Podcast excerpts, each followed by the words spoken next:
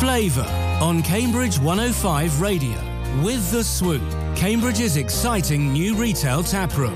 Experience local on Green Street. To find out more, visit them at theswoop.co.uk. I'm going to read you the menu. It's fantastic. So we get better flavour because of the fen soil. I've drunk more beer since I came here and bought my two barrels than I've ever done in my life before, I think. I shouldn't have said almonds, they don't make it from almonds. so you've got this big sticky mess when you start off. Pizza, pots, pints. My wife's cakes are selling at hot cakes. Brilliant, thank you. The time is right for this sort of thing. Food is everything. Cambridge is right for this sort of thing. What's it like? Delicious. Good afternoon and welcome to Flavour, an hour of food and drink news for Cambridge and South Cambridgeshire. I'm Matt Bentman, and here's Alan Alder and Sue Bailey with a roundup of what's on the programme today. Well, we've a nice summery feel to today's programme. Rosie Sykes has ideas for peach and blackcurrant jams, and Laura Donahue talks about apricots. And I visit an interesting and unusual bar in Regent Street that specialises in cocktails, and also a pub restaurant in Great Wilbraham. We've also got lots of local food and drink news and a job section at the end of the programme, but we begin with some concerning news. Now, here on Flavour, we champion our local independence. This is where you can get the best quality in restaurants and cafes, and in the meats, the fish, the cheese, the fruit and veg you use to buy at home.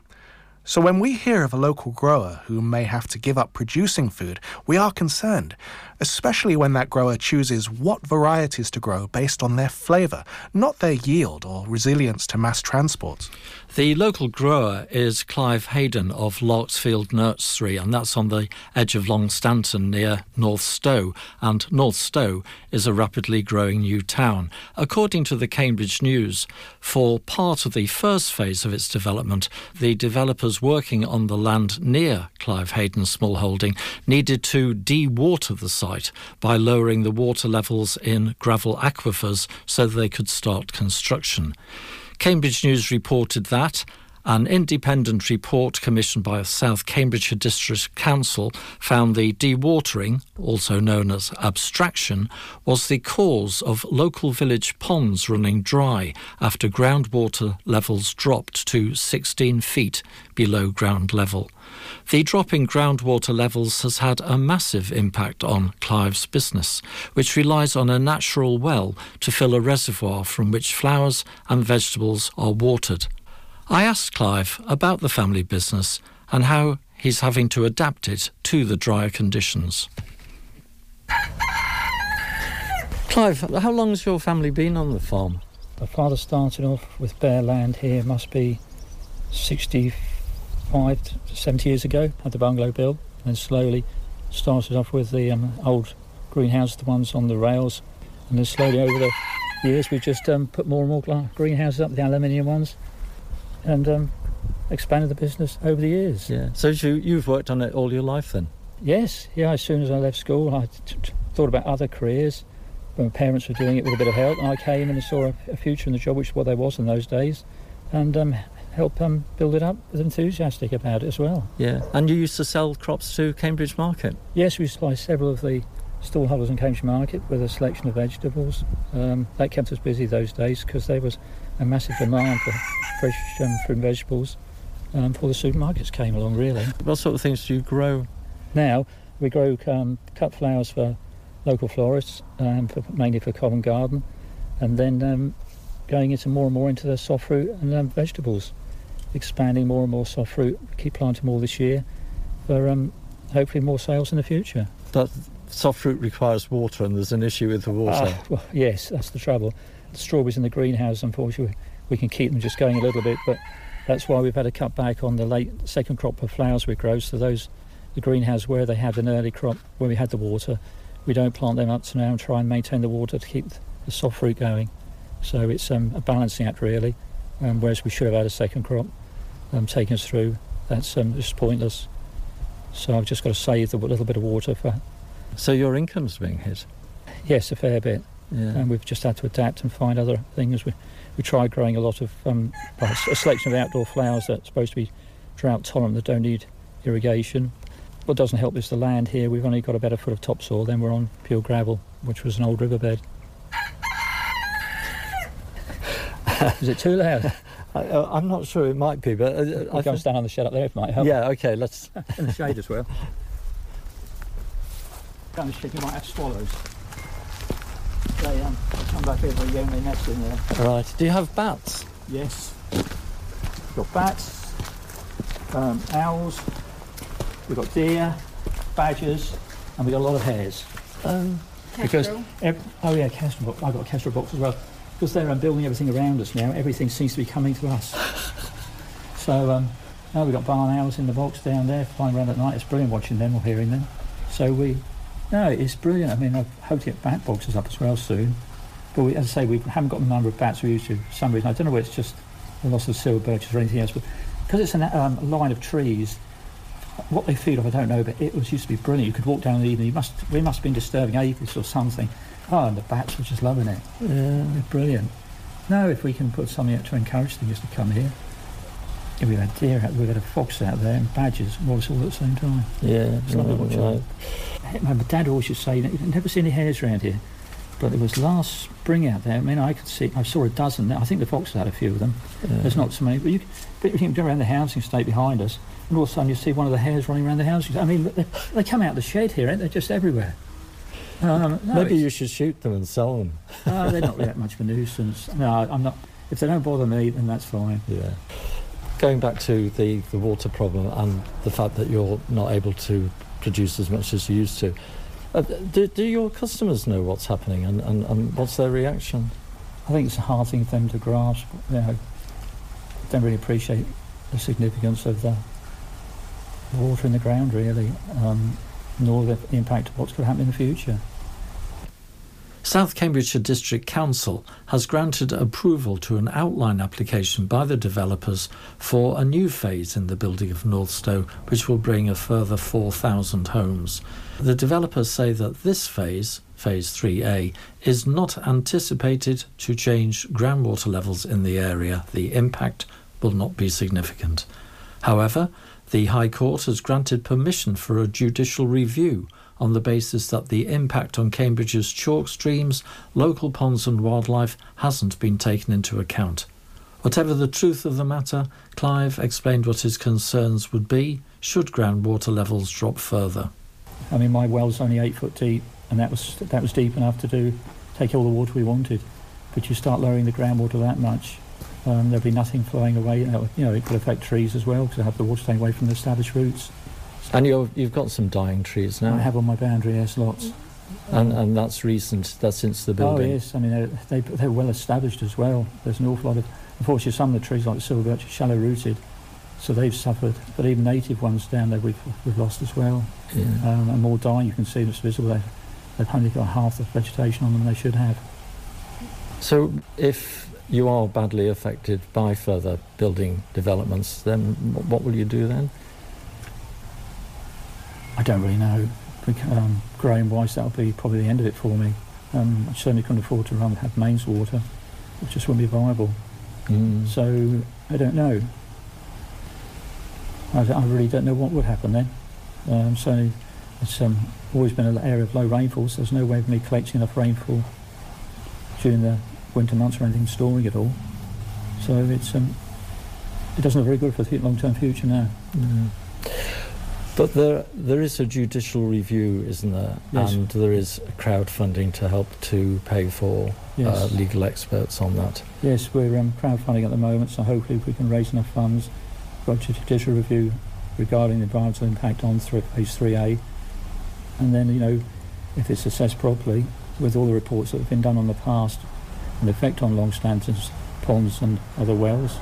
Um, if they could be taken into consideration, hopefully then we might still have the water to enjoy the features and the landscape around here. And the food. Well, and my food, if I can do so.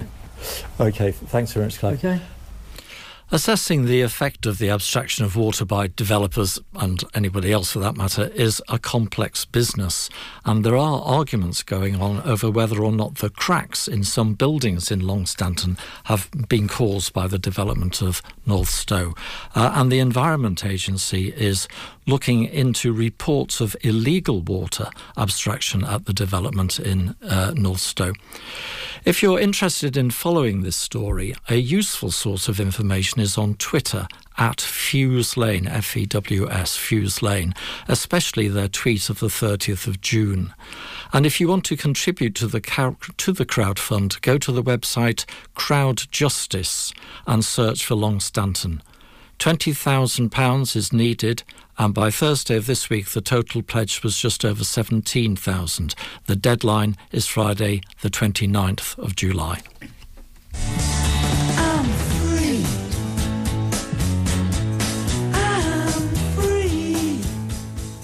Now, details of free food available in and around Cambridge. The information about what's available and where to get it comes from the Olio app, which exists so that people's or businesses' surplus food doesn't go to waste. That's right. And looking at the Olio app today shows us that Varsha on Hills Road near the Botanic Garden has a tin of condensed milk to give away, as well as a little set of assorted chocolates and sweets. Emily in Stapleford has a jar of low calorie hot chocolate going spare. Caroline, also in Stapleford, has a two pint carton of lacto free skimmed milk. The reason being, she said she's just overordered and she knows she won't drink it. And heading back over to Arbury, we've got Nick, who's offering a jar of smooth peanut butter, a tin of corned beef, a tin of fruit cocktail, a bag of Kettles crisps, chocolate coins, a large bar of Galaxy cookie crumble, and a big box of Jacob's crackers. Now, there were plenty of other things, particularly bread, baguettes, muffins, crumpets. Some things on Olio get claimed very quickly. Now, I would say that you'd need to be quick, but the way Olio works, you don't have to because Olio can alert you whenever somebody nearby posts something up for collection, and that's a really handy feature.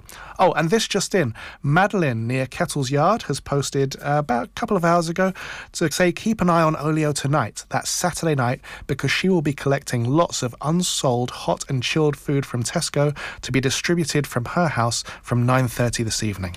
Mm, that sounds rather good. Yeah, yeah. And another free app called Too Good To Go has unsold food from restaurants and shops, often at less than half price.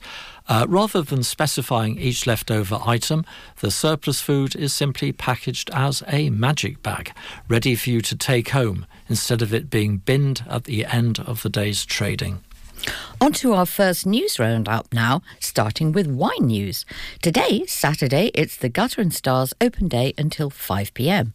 You can have a look around the Cambridge Windmill where it's based and have a glass of wine. They'll be selling it by the glass and by the bottle. There will also be the chance to taste the Rip It Up Orange Bacchus 2021, which won't be released until September. Gutter and Stars is at the far end of French's Road in Cambridge. Chong from Amphora in Devonshire Road has been placed at number 22 in Harper's Wines list of the top 25 sommeliers. So good going there. Amphora's tasting on the 20th of July is of Portuguese wines. And on Thursday, it's a chess and wine evening. They'll have the boards out from 8 till 10 pm, so there's no need to book. That is a really great idea. And it also reminds me that there are chess games and chess tutoring also going on at the Edge Cafe on Saturday mornings at 10 am. I hope this continues in popularity. I've been interested in Bobby Fischer lately and his rivalry with Boris Spassky. And I used to play chess at school. I've forgotten everything, but it's really nice to have uh, the opportunity to have chess with wine or chess with coffee and cake. It is. if you're on the lookout for a new bottle of wine, Jancis Robinson, Master of Wine, rated a South African Cape Corral Rosé 2019 in the top 10% of more than 100 rosés, and you can find it at Noel Young Wines at High Green in Great Shelford. And on the subject of South Africa, Shanti will be popping up with South African food at the Senate Bistro in St Mary's Passage on the 26th of July at 6 pm. Food fans coming to Thirsty in Chesterton Road this coming week are Vonnie's Balkan Express on the 19th, Buffalo Joe's on the 20th, Rotisserie on the 21st, El Chile on the 22nd, and Vonnie is back on the 23rd. MJP at the Shepherd's is running a three course lunch with a glass of wine for £25. It's available Thursday to Saturdays from 12 noon to 1.30 right up until the 14th of August. That's when Mark and the team go off on holiday. From Monday, the 18th of July, all areas of Market House in Market Square will be open. The terrace, kiosk, and restaurant opened earlier this month. Uh, the wine bar opened yesterday, and the meeting room, food lab, and private bookings are available from Monday. Uh, the terrace will be serving drinks as well as fish platters, charcuterie, artisan cheese, and nibbles. And Market House has very much kept to its aim of sourcing from local suppliers. Coffee is from Ely's Brew Project, wines from Cambridge Wine Merchants, cheese from the Cambridge Cheese Company, and they're also using Stir, Cambridge Juice Company, Saffron Walden Ice Cream Company, and lots of others. Some of these products can also be bought in the ground floor shop. Sweet Pea Market Garden from Caxton has a stall every Wednesday on Cambridge Market and also on Saturdays at the St Ives Farmers Market. They sell high quality organically grown produce such as tomatoes, cucumber, beetroot, pea shoots, fresh garlic, and plenty more. And they were at the Impington Farmers Market this morning. Uh, the next Rubbish Cooks charity event at Parker's Tavern in Regent Street is on the 25th of July, and that's at 6 pm. Bookings are being taken now, and the cost is £30 per head. Heath Fruit Farm has apricots and cherries from its orchard on sale now at its kiosk in Bluntisham, and today, Saturday, at Ely Craft Food and Vintage Market. You can follow Heath Fruit Farm on Instagram to get updates of what they're selling and where they're selling it. And don't miss Laura Donohue's piece later on on apricots in the programme. A lovely summer listen. Mm. Provenance Kitchen in Whittlesford has opened an impressive new space in a converted barn with three wood burning sections, which looks ideal for large gatherings like weddings. Many congratulations to all at Restaurant 22 in Chesterton Road. That's been rated by the Good Food Guide as exceptional. And the Orator has a summer menu available from 12 till 6 pm from Monday to Friday. Two courses are 21.50, three courses 25.50. And we'll have more news later in the programme. Okay, moving on to our next feature now, and we go back to Sue. I'm speaking to Tony Kouzarides, who is the owner of The Lab cocktail bar in Cambridge on Regent Street. It's fairly new, and you hopefully will have noticed it either cycling or driving past because it's got quite a large frontage. But it's got a very interesting story as to how it came into being. And Tony, please tell me about this. Well, um, the lab cocktail bar was really something that I managed to do with my friend Jason Mellad. So I've always wanted a cocktail bar. Well, actually, I've always wanted a bar because you do. And Jason knew this and he said, Tony, there is a place on Regent Street which is a bar already, but it is available to buy. And uh, that was 90 Cocktail Bar. It was partly owned by Peter, who is the third partner. So the three of us together got together and I've set up this place called The Lab. And it's called The Lab because you all have a science background or interest well, in science. Yes, we all have an interest in science, and there are several reasons why it's called a lab. The first one is that we know as scientists that the best innovation happens uh, when people go to conferences, but actually it's at the bar of the conferences. So we know that from our experience. So you need to put together people in a relaxed atmosphere. That's partly one of the reasons that we have the lab. The second reason is that Cambridge University is one of the best places to do research in the world, and there is no science bar. So this is a good reason to have a science bar so that scientists and in both industry and academia can get together and talk about science. However, the important thing to know about the lab is that it's not about nerds. It's about being comfortable being in an environment and interact. And therefore, it's not just for scientists, it's for everybody. It's a lovely atmosphere to be comfortable and have a chat and entertain. Does that mean then that your drinks have a scientific theme to them or not?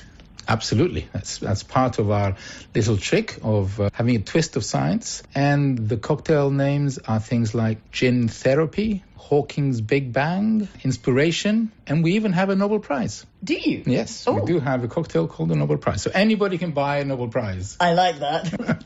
so we're not just about scientists. Mm. Anybody can buy a Nobel Prize. Presumably, it's not just cocktails that you do that. Well, we now, since we started in November, uh, reopened, we have a bit of tapas food, sort of small amounts of food, the finger food from various nationalities that we offer, of course. And you mentioned that you reopened in November because basically you started pre COVID, but then COVID meant that you could renovate to your own design and style. That's right. So uh, we reopened in November, so we haven't been going for very long. And the style that we have is the same as the original that we had, which is 1920s style. So the principle is a 1920s vibe with a twist of science. So the, twi- the, science is not at the very front, but it's part of it. But the idea is you have the jazzy atmosphere of the 1920s. So sort of speakeasy style, yes, really. That's right, absolutely. Do you also do music and other things there as well? Yes, we have um, maybe not every week, but regularly we have musicians playing there. We also have the possibility of having events. We can rent out the whole place to do events, or you can have talks from scientists. Scientists have talks or conferences, they can have them there. Any event in a social situation can be, you can have it at the lab. And I gather even hen parties you've been having there as well.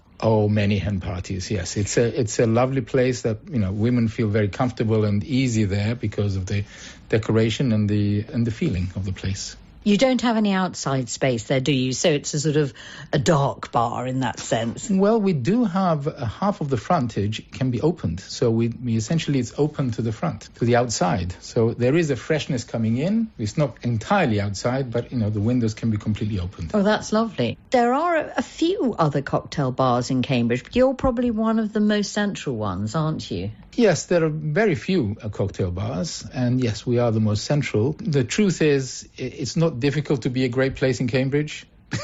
true, true. It is limited in its availability of good bars. True. In terms of the type of people coming into the bar, is it tourist or local or students or a mix of all of those? It's a mix, but I think it's mostly locals of very, you know, different age ranges. Really, completely, you know, from very young people to middle-aged and older people who'd like, because it's a comfortable place to be. I think that's that's the key. And most people like cocktails. I certainly do. Who doesn't like exactly some gin therapy? oh, indeed, indeed. And then probably last question: You're open obviously in the evenings during the week but at the weekends you're open all day, is that right? Yes, on Saturday, for example, we're, we're open most of the day. We just started a bottomless brunch on Saturday afternoons. So, yeah, so on Saturdays you can have an extended um, entertainment at the lab. I like the sound of that. I think you'll be seeing me there. Thank you very much. Thank you so much. You're rather predictable, Sue. You know? I know. I'm sorry. I'm sorry. I, I always up for a decent cocktail. anyway, that was Sue talking to Tony Kouzarides of the lab in Regent Street, which sounds like a really interesting place. Actually, that wasn't the only interesting place I've been to recently. I also visited a sister pub of Grantchester's Rupert Brooke. It's the Carpenter's Arms in Great Wilbraham. I'm speaking to George Talbot, who is the general manager of the Carpenter's Arms in Great Wilbraham, just a little way outside of Cambridge, but not too far. And goodness me, it's had a transformation recently, George. Tell me more about it. It's had a massive transformation. So, what was, I would describe a street front old country pub, has now turned or transformed into a really smart restaurant at the back. You've still got the old, really important part of the pub at the front, so you can come in, you can have just a drink in a really nice, comfortable bar. But then on the back, you've got a really nice open kitchen, open restaurant, massive glass windows. So hopefully sight lines across the whole thing. So really, yeah, amazing space. Great fun for us to work in. And I'm sitting here at the moment talking to you in the bar part of the pub in Great Wilbraham. Well, pub restaurant really. And it's very vibrant. Goodness me, the colours. Wow, it's it's stunning, isn't it? It's certainly bright. So yeah, you've got the pink room, which uh, probably describes itself when people see it. It is. It's really quite bright. Equally, you've got a very multicoloured feature wall towards the back of the restaurant, which yeah, everyone that everyone that comes in, once you get here, you see it, and it's yeah, it's very much a wow moment just on arrival. You have just fairly recently opened here at the Carpenter's Arms. How long ago, and how's it been going? So this is now week 14 that we're just going into. And it's been absolutely tremendous. Really warmly received by the locals, which has been so key. And again, that's where the pub element's been really great for us, great fun. Equally, people just come out of Cambridge. It's so easy to get through from your A14 or the A11. It's three or four minutes either way. So it's been really warmly received. Food's been absolutely tremendous. So yeah, we've had a cracking first 14 weeks, and yeah, looking forward to where, where things go now. Yes, I mean, in one sense, I'd say it is a destination place to come to. You're not far away from places like Fulbourn, so actually your transport links and a short walk, and there's loads of local walks around here as well. So total variety. But yeah, we've been very lucky to have a lot of people who do come out and see the restaurant as a destination. I think for me, it's the, it's the best of both worlds. You've got your locals who enjoy the pub, and you've got your destination restaurant on the back of it. It's the perfect blend of the two. Tell me a little bit more about the food offering that you have, and about your Saturday brunch, which I gather is new. Yes, so Saturday brunches we have um, just started, so which will be um, on Saturdays before hopefully people go to the races. So that's just been something slightly different to what we do across the group. Hopefully, slightly different offering to what's widely available, but a nice opportunity for people to come in and have cocktails. So we, it's a set price menu. We've got a cocktail at the top, choice of cocktails or a mocktail. Then you've got a few nibbly bits and things to start. Then you've also got your main brunch items, so your classics, your eggs Benedict, your eggs Florentine. Really exciting menu, so well worth looking at online. And then we'll give you a little uh, a little couple of treats to take to the races or wherever else you're going next as well. So hopefully it's a nice complete menu. No, that sounds lovely. And what about the sort of lunch and evening offering? So lunch and dinner, we have We've tried to stay fairly classic with a lot of items, but what I'd say is there's some really, really quality dishes coming out of that kitchen. So we've been really lucky to have a nice little lamb ratatouille dish on. We've a smashing pork dish, which has been one of our probably top sellers. But then equally, if you want your kind of your pub classics, we've got your fish and chips. We have actually now got a bar menu, which we offer in the bar or also in the pink room, which I referred to earlier. So yeah, you've got a complete variety of everything at the moment. We've recently brought on a really nice cod and polenta dish with some nice dried tomatoes. So it's yeah, a really broad little offering. Hopefully, got something for everyone. Sounds lovely. And given the fact that let's say, the whole of the hospitality industry has been going through interesting times recently with with staff and you know the emphasis on local suppliers and all the rest of it. What are your comments on that area? So we we try to stay local with as much as we can, and we were very lucky when we first opened. We hit prime asparagus season, so Cambridge asparagus, just 10, 15 minutes down the road, were brilliant, and that changed that dish halfway through the season, just so we had a little bit of variety, but the asparagus in many ways spoke for itself. It was tremendous. We tried to stick down that route. So again, as we go into the brunches, we've got local brands such as Edmonds or Pickle House, which have also been great to pair up with. So two Suffolk brands there. And we try to stay as local as possible. I think Chestnut, as, it, as its roots, and very much are the East Anglian roots of what we do throughout the whole group. We're very lucky to have some amazing suppliers across across East Anglia and across the region. So yeah, we try and stick as local as possible. And staffing wise? Has that been okay? Staffing wise, always tricky. We can certainly can't uh, can't hide about that. But equally, I think again that's why we're very lucky to have a nice brand and a nice base. So you get you get a lot out of it. Inevitably, you'll have your slight problems, but I think actually it's it's very easy to say kind of it's hospitality, but I think it's it's broader than that. I think staffing is a, a very wide issue, and we yeah we'll try and train people up. What we I think both what we enjoy. We've just got hopefully an apprentice starting in September in the kitchen, which will be fantastic.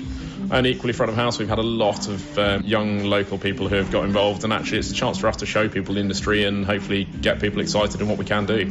Yes, I think that's perfect because hospitality is a great industry and we need it. And I think a place like this just shows how fun hospitality can be. Yeah, definitely. I think anyone that comes and works here at the moment is really lucky. It's great to be involved in something so fresh. There's so many ideas still flying around, and actually, we welcome the ideas from anyone. So you might walk in with a brand new set of eyes, having never been in the industry, and spot something that I haven't because having been in the industry, I've kind of moved away from looking at that and actually the excitement that we get from that and getting ideas from absolutely anyone is is tremendous. So yeah I can only only encourage people to look at it and consider it as an option. Yeah and last question in that case what's your background to coming here? So my background very long story short eight years ago I was leaving university and worked in a pub just 10 minutes down the road simply to learn how to pull a pint and uh, try and get a little living. I bizarrely ended up being hold, holding manager there between two different management which was yeah a steep learning curve. Then I went off to London to go and work for Corbin and King, and ended up at the Wolseley, which was just phenomenal, amazing place to be. And then I had a chance meeting with Philip Turner, so our CEO, in a coffee shop in Newmarket, when beginning to look at coming out of London and hoping to come back to hospitality somewhere out here. And yeah, I think sometimes fate's going to happen, so chance meeting, little introduction, and six months later, I was joining the group. So, yeah. Fantastic. That's a lovely story. I really like that. So, we're lucky to have you here by the sound of things. So, basically, Carpenter's Arms, is it open for food every day? Yeah, so we're open seven days a week. So, our general opening hours are 11 till 11. We are offering food for lunch, we're doing from 12 until 2.30. And then on brunches on the Saturdays, we're doing from 10 until 2. So, yeah, we're offering, but even at, at, four o'clock, we'll happily have. That's where we'll use the bar menu. So if people want to come in at four o'clock and have something to eat, if you want to have, come in and have a pie and sausage and mash, or pint and some fish and chips or something like that, you're very welcome. And it's, it's really nice to be able to offer something all day. Likewise, for dinner, we start serving the full menu again at six o'clock back in the main restaurant. So there's hopefully always something available to someone. I like the sound of that because a lot of places are not open Monday to Wednesday. So I'm glad that you are. So that's the Carpenter's Arms at Great Wilbraham. Thank you very much. Sounds good. Okay, we're going for a quick break now. We will be back in two minutes with apricots and jams, more news, and job vacancies. Cambridge 105 Radio. Wednesday evenings on Cambridge 105 Radio is when we champion the Cambridge music scene. Tom Lumley of the band, Tom Lumley and the Brave Liaison. There'd always be 12 people from other bands going down to each other's gigs, and it wasn't just be part of Hollow Stars Classic Rock or Searching Grey's Indie. These people then started going to watch all of our gigs, singing the words to each other's songs and making a good atmosphere. You could see it in the fact that it went from struggling to sell enough tickets for the corner house to selling out J2. New Music Generator with Tim Willett, Wednesday at 7 on Cambridge 105 Radio. Listen live on Radio Player. Suffering from buffering? Find yourself screaming, not streaming? Or do you just lag behind? Then it's time to demand better broadband. CityFibre is building a brand new full fibre network across the UK, giving you access to broadband from a range of providers that's more reliable and up to 20 times faster than average. So you can stream, game, and video call without interruption. Get connected to full fibre today. Choose your provider at cityfibre.com slash Cambridge 105. CKLG Accountants are a friendly team of accountants and tax advisors with big firm expertise. I'm Lawrence, Director of CKLG, responsible for business services. We understand that running a successful business brings many challenges. Our experienced business services team provide a bespoke service and offer professional advice at every stage of your business journey, allowing you the freedom to focus more on what you do best. To find out more, call us on Cambridge 810 100 to arrange an initial chat with one of our specialists or visit our website cklg.co.uk. CKLG Accountants, your partner in business, your partner in life. Cambridge 105 Radio. Welcome back to Flavour, where we've been enjoying the summer produce. I've had some wonderful homegrown strawberries and raspberries, and I know that Alan has had from the market some marvellous flat peaches and apricots. All these help to make summer the special time it is. Laura Donahue of the blog Crumbs on the Table recorded this piece for us some time ago about her experiences of apricots. It makes a lovely, relaxed summer listen, especially if you're lying out in the open watching the clouds drift by. In search of the honest apricot. I'll go back to the beginning. I remember sitting on the back steps under a punitive August sun, basting a rock, pretending it was a roast. I was three.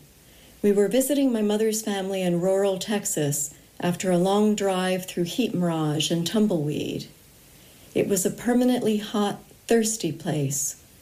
Drinking water had to be pumped by hand into a bucket and I was afraid of the ladle with its spot of rust. I don't know for sure if I could see the apricot tree from those blistering steps, but that's how I remember it, as the only green thing in view, whose fruits enchanted me. I was astonished that the things familiar as something I love to eat were joined to this other thing I knew as a tree. It was an epiphany, the connection between the one and the other. How could this be? It must be magic. Decades later, apricots capture a primal joy for me that comes from that first wonder at the generosity of things that grow. It's the most ravishing fruit when it's honest, and the most disappointing when it's not. And it makes me actually angry to see those hard, pale rocks in our shops, knowing what they could have been. I've been chasing the ideal apricot all my life, but it's proved the most elusive of fruits. It's one of the worst casualties of what I think of as the great fruit con, where so much looks like it should, but tastes of so little. Commercial varieties of fruit are typically bred to grow fast and prolific and picked far from ripe so they can stand up to mechanized processing, transport, and storage. The industrialization of our food supply has changed the flavor of much of what we eat, from tomatoes to strawberries to apricots. A few years back, I happened to be in the right place at the right time to remind myself of what a real apricot tastes like in season where it's grown. My sister and I had a rendezvous in Montpellier, France, in the southeastern corner of the country, where it's hot enough for palm trees, which tells you something about what apricots need.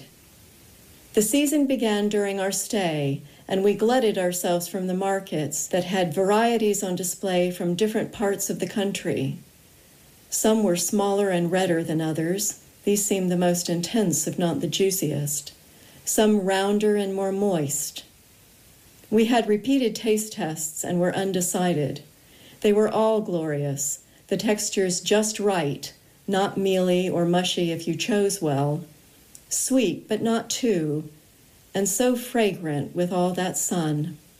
More than once during these feasts, we'd recall a story our parents tell of a journey they'd taken in their younger days to Bryce Canyon in southwestern Utah.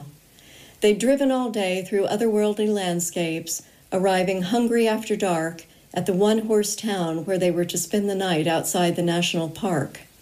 Everything on the single street had shut tight except for the bakery, which was still sweeping up.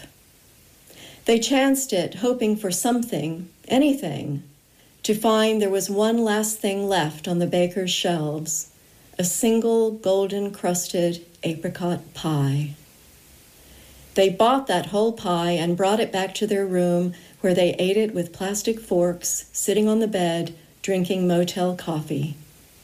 And they raved and gave thanks and demolished that pie like it was the first and last pie created in heaven to set the example for all pies on earth. Close to the end of our stay in Montpellier, Kitty and I visited a farmer's market under the ancient aqueduct, and there we found a stall dedicated to apricots, mounds of them, sold by the people who grew them six miles outside Montpellier. These were voluptuous larger fruits, very ripe, perfect at that moment. They were sold by the kilo in slatted wooden baskets by people with stained hands and worn t shirts who seemed anxious to sell.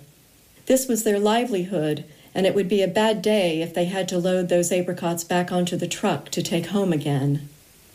Despite our impending departure next day, I bought a greedy basket, not realizing it weighed over two kilos until I'd negotiated payment with my halting French. I was struggling with my camera, two bijou barquettes of raspberries, and a bottle of rosé from a small winemaker to drink with our last night's dinner. So Kitty took custody of the apricots. We ended up walking for another few hours in the beating sun having stumbled across a food festival in the park with white hatted chefs displaying their wares under white tents to gentlemen in summer suits and ladies in pretty frocks.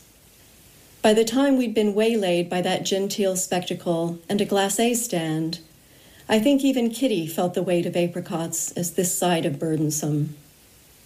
While she flew back to the States next day, I got my apricots home to England in my carry on wrapped individually in tissue, protected with a fortress fashioned from cardboard scraps. They made it better than hoped. Those in best shape were eaten au naturel. The ones that arrived a little sore for their travels were turned into jam according to plan. The jam gods were with me. It was a perfect batch. It was, of course, sublime fruit, so I could have done almost anything and it would have been beautiful. But I'm sure it was also to do with the memories that kept me company as I made it. The thought of those who had grown the apricots and picked them and hauled them to market, the gratitude to Kitty for toting them on her back all day, the mental picture I carry with me of that first childhood tree that started my love affair with apricots and all things that grow. And of course, the anticipation of how good that jam would taste on a proper baguette with real butter. The little meal I think I'd choose over any other for my last on earth. Three precious jars came from this endeavor. They arrived courtesy of the post a few days later with Kitty in North Carolina and with family assembled in California, and everyone's appreciation was all I and the orchard could wish for. That encounter in Montpellier brought me so close to the apricot, but I never did find the trees. I left France yearning to see the fruits growing again and vowed some day to go back and look for them. So imagine my astonishment when, quite by accident, I discovered one more recent summer right here in rural Cambridgeshire, a small family fruit farm that grows apricots virtually in my own backyard. I'd gone to Willingham, north of Cambridge City, on a search for the Manning family farm, where I'd been told I could find heritage variety plums. When I walked through the doors of the Bushel Box Farm shop, the unmistakable perfume of ripe apricots stopped me in my tracks. There they were in full, proud view. And yes, they were grown right there on the farm, along with the plums. I couldn't believe my eyes. I bought six varieties of plum that day and almost every apricot they had on display, my conscience just stopping me from taking the lot so other people could have some too and spread the word. So I went back again, and a third time, and I made jam and tarts and my mom and dad's pie, and we ate them fresh every day for the few weeks of their season. Being able to taste an apricot where it's grown, when it's been allowed to ripen on the tree, is a rare thing anywhere and will spoil you for life. You'll forever know the difference and never again be content with pale impostors. Growers who give us this experience do an invaluable service in retaining and rehabilitating our appreciation of flavor and the collective taste memory we have as a culture that may, if we continue to value it, help us hang on to fruit that tastes like it should. They preserve old varieties despite the fact they don't produce bumper crops or are susceptible to frosts or disease because they value them for their flavor, for the heritage, and their genetic diversity. Three quarters of edible plants have been lost globally over the past century. We're overly reliant on too few varieties, which have become increasingly inbred and therefore vulnerable. The sacrifice of taste may seem frivolous compared to the need to feed a growing population, but flavor doesn't have to be at odds with commercial realities. It's only been so because large scale agriculture has focused on breeding varieties for yield and transport and storage. Some plant breeders are starting to look more at flavor these days as well as crop resilience to changing climates, at least for some of the major commercial crops. In some cases, going back to older varieties and even wild ancestors. This makes it possible to select traits from a much greater diversity of genetic material and develop varieties that could have both flavor and the qualities our modern food system needs. The Manning daughter, Wendy, tells me there will be no apricot harvest on the farm this year. The April frosts took the blossom. Apricots flower early, so they're always at risk. She hates to tell her customers this because she knows how much we look forward to them, but she's philosophical. There's always something to challenge the fruit grower, and this season it's a combination of last summer's intense heat putting the trees under pressure, a wet winter, and spring's repeated cold snaps.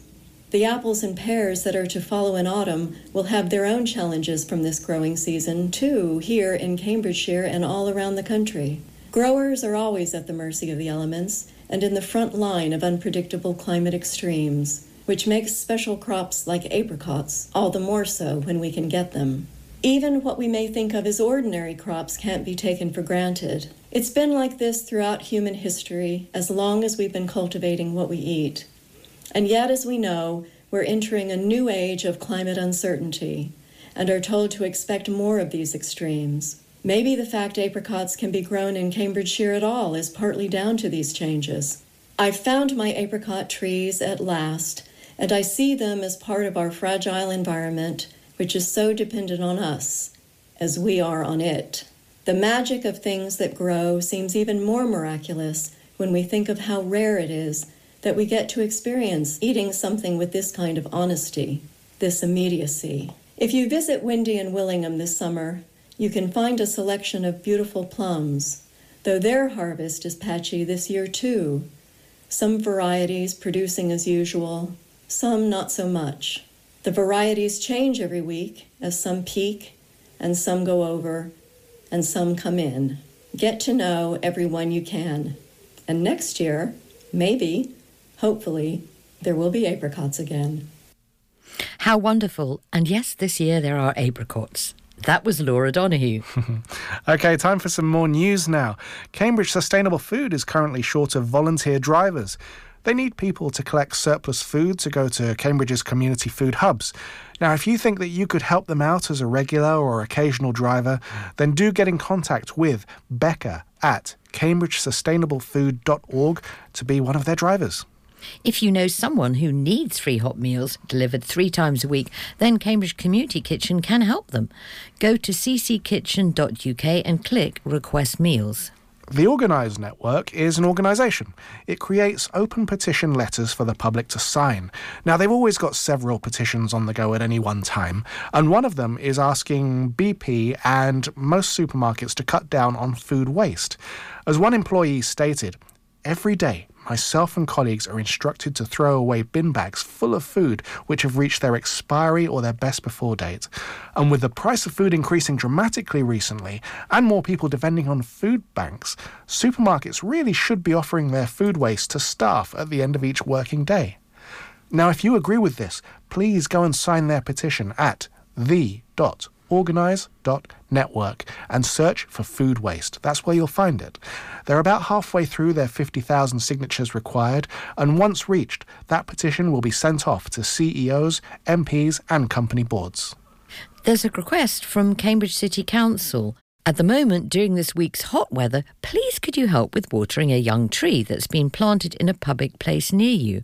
Why not give a tree some safe dishwater, bath water, or any water, even from the washing up bowl? New trees in their first year will need watering, in fact, twice a week, and especially during this current heat wave. And trees do their bit, of course, to help keep our streets cool as well as absorbing CO2. If you see a sapling in its green watering bag, you can fill it through the slot at the top. Yeah, I think someone was made a comment like, "Really? Can you use washing up water? Because won't that just contaminate it with the with the suds and everything?" Tree is happy. Tree is happy, and the water is more important than the suds, which will do like a minimal amount of exactly of exactly. anything. Good idea. Mm. Transition Cambridge's summer picnic takes place tomorrow. That's Sunday, the 17th of July. Now, this will be a chance to meet up and catch up with other local Transition Cambridge people. You'll need to take uh, food and drink and perhaps a picnic blanket or a rug to sit on. The Transition Cambridge picnic will go ahead no matter what the weather is tomorrow, as Empty Common Community Garden has a new hut and it will protect everybody from any potential rain. Potential rain in this weather? yes. Yeah, um, all are welcome and it's completely free. You can donate towards the community garden as well if you like. Now, full information is at the Transition Cambridge website. Once you're there, just go and click on the Empty Common Community Garden. I was there a few years ago. The garden is based just off of Brooklands Avenue, off of Hills Road. You just have to follow the path that runs next to the stream. You know what, Sue? I met Michael Portillo coming the other way with a film crew. He was really apologetic to me for, for him blocking the way. It was uh, extraordinary, I should say. And when you get to the community garden, this garden is about five or six garden plots combined. Oh, it's beautiful. It is, isn't it? It's, it's all about permaculture. The design and everything is really well done. Uh, it's got plenty of different plant beds, pots, lines of veg, etc. Loads of people go there on a Sunday to relax and unwind with a bit of gardening gardening and to have a good old bit of banter.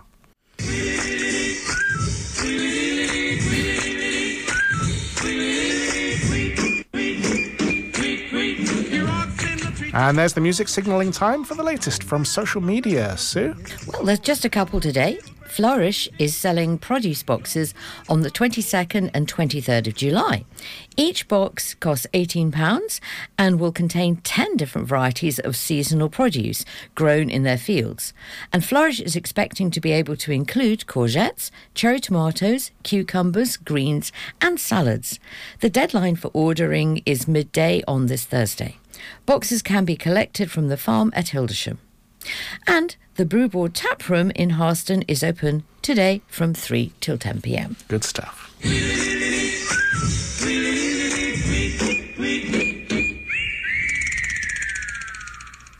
And finally, for today, another look at summer fruit.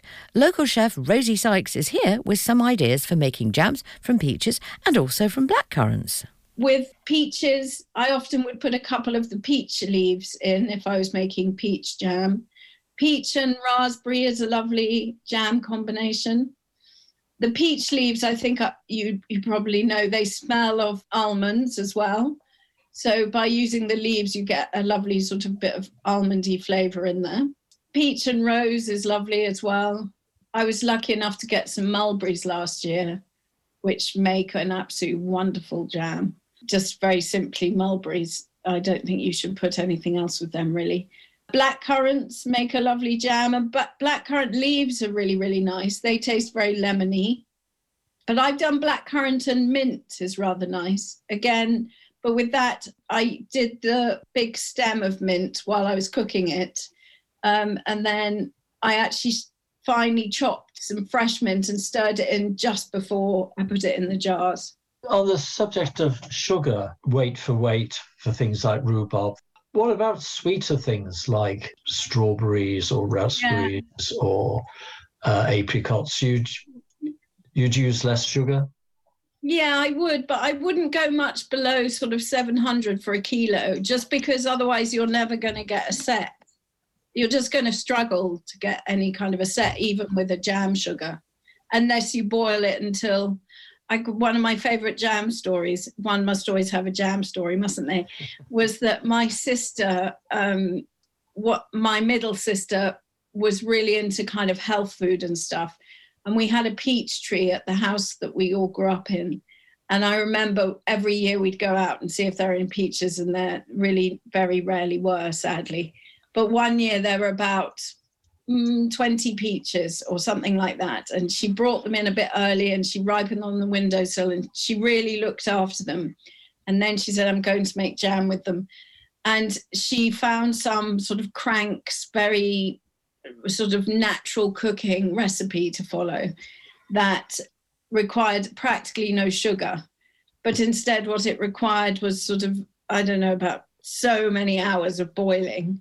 And I can remember at the end, she produced half of a jar of this sort of brown, very tar like substance. it was the peach jam from all these peaches that we'd all kind of looked at and thought, oh, I'd love to eat one of those. But no, we weren't allowed near them because they were going to make amazing jam, of which there was probably a teaspoon each um, of tar like substance. Oh dear. And did the tar like substance taste nice? I don't think I remember. I think I was so cross that I, I couldn't taste anything, probably knowing me. I was probably only about 10. So um, so yes yeah you have to get the balance right and also the thing is if you take the sugar down it's not going to preserve it so it's really just becomes a coulis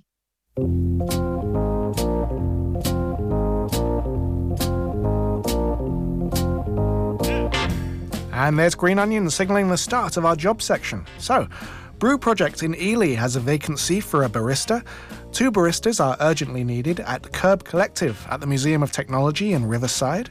The Cambridge Oven in Hills Road is looking for a full or part time barista, and Maison Clement in Hills Road has a vacancy for a front of house stroke barista, and Bould Brothers in Roundchurch Street and Regent Street have three vacancies for front of house. Garden Kitchen in Kettle's Yard needs a barista or a cafe assistant to work Wednesday to Sunday with one Sunday and one Saturday off per month.